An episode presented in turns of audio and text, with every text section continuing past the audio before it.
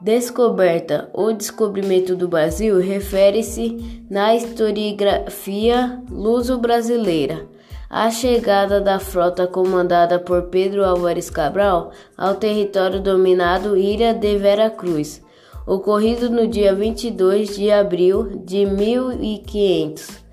Tal descoberta faz parte do descobrimento portugueses.